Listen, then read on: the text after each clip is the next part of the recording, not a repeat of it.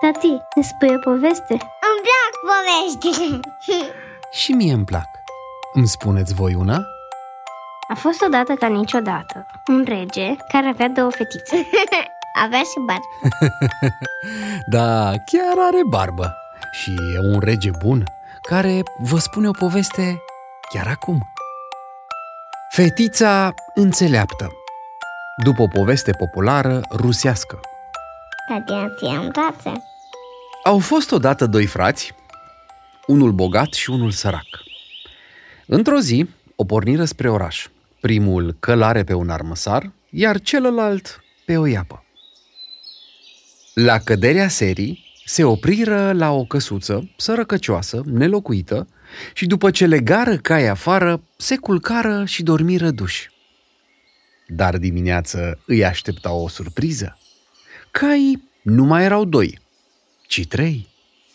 Al treilea era un mânz ager pe care Iapa îl adusese pe lume în timpul nopții.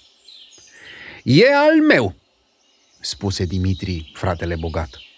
E odrasul armăsarului meu. Ivan, fratele cel sărac, răspunse. Un armăsar nu poate făta. Mânzul e odras la iepei mele. Începură să se certe și în cele din urmă deciseră să meargă în oraș la judecată. Nu știau însă că, în acea zi, împăratul luase hotărârea să facă el însuși dreptate. Cei doi frați fură duși înaintea lui și povestiră încurcătura lor. Lesne de înțeles, împăratul nu a avut îndoiel cine era stăpânul mânzului și se pregăti să-i dea dreptate fratelui sărac. Dar acesta, poate din cauza emoției, căpătă brusc un tic neobișnuit. Îi tot făcea cu ochiul împăratului, care, supărat, hotărâ să-l pedepsească. Declară așadar că era un caz greu de judecat. Apoi, cum îi plăceau ghicitorile spuse. Va avea câștig de cauză acela care va dezlega aceste patru ghicitori.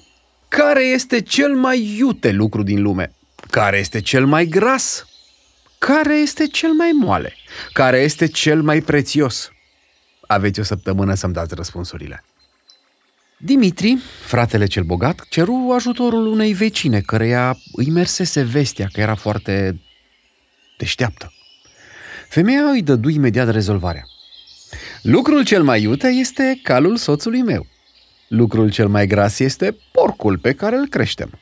Lucrul cel mai moale este mm, plăpimioara pe care am făcut-o eu cu fulgii gâștelor mele. Iar lucrul cel mai prețios din lume este nepoțelul meu, care s-a născut acum trei luni.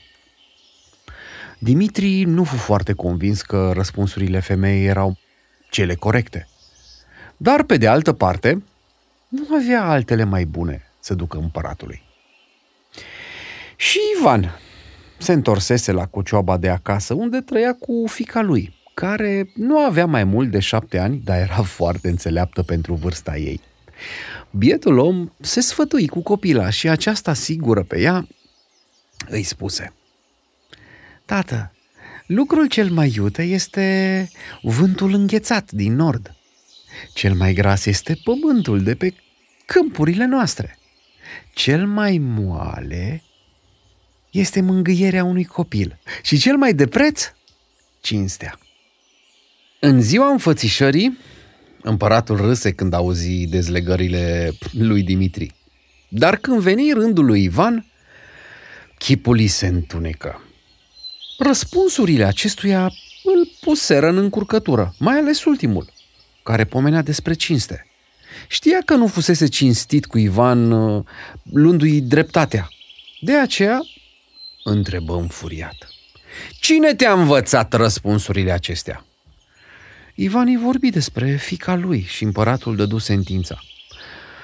Pentru că fata ta este atât de deșteaptă, ți se vor încredința mânzul și zece monede de argint. Însă, peste șapte zile, te vei întoarce cu fica ta care va trebui să vină nici goală, nici îmbrăcată, nici pe jos, nici pe cal, nici cu daruri, nici fără. Se întoarse acasă amărât. Dar când îi spuse fetei ce voia împăratul, Aceasta nu se pierdu cu virea și îi zise. Mâine va trebui să prinzi un iepure și o potărniche, dar să fie vii.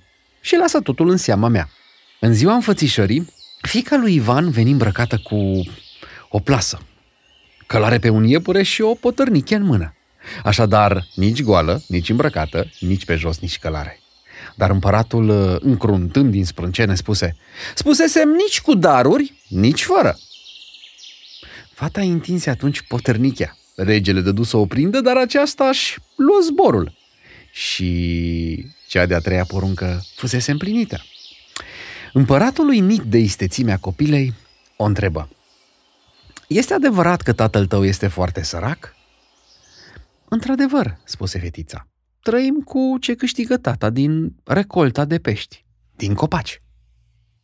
Ei, vezi, strigă împăratul triumfător, nu ești chiar așa de înțeleaptă. Când s-au pomenit oare pești din copaci? Însă fetița dădu răspunsul. Și de când oare un armăsar dă naștere unui mânz? Conducătorul și întreaga sa curte izbucniră în râs. Apoi împăratul proclamă. Numai în regatul meu se putea naște o fetiță atât de înțeleaptă. Tati, să știi că eu nu vreau să dorm. Dar tu ce vrei să faci? Să ascult o poveste. Bine, vă mai spun o poveste.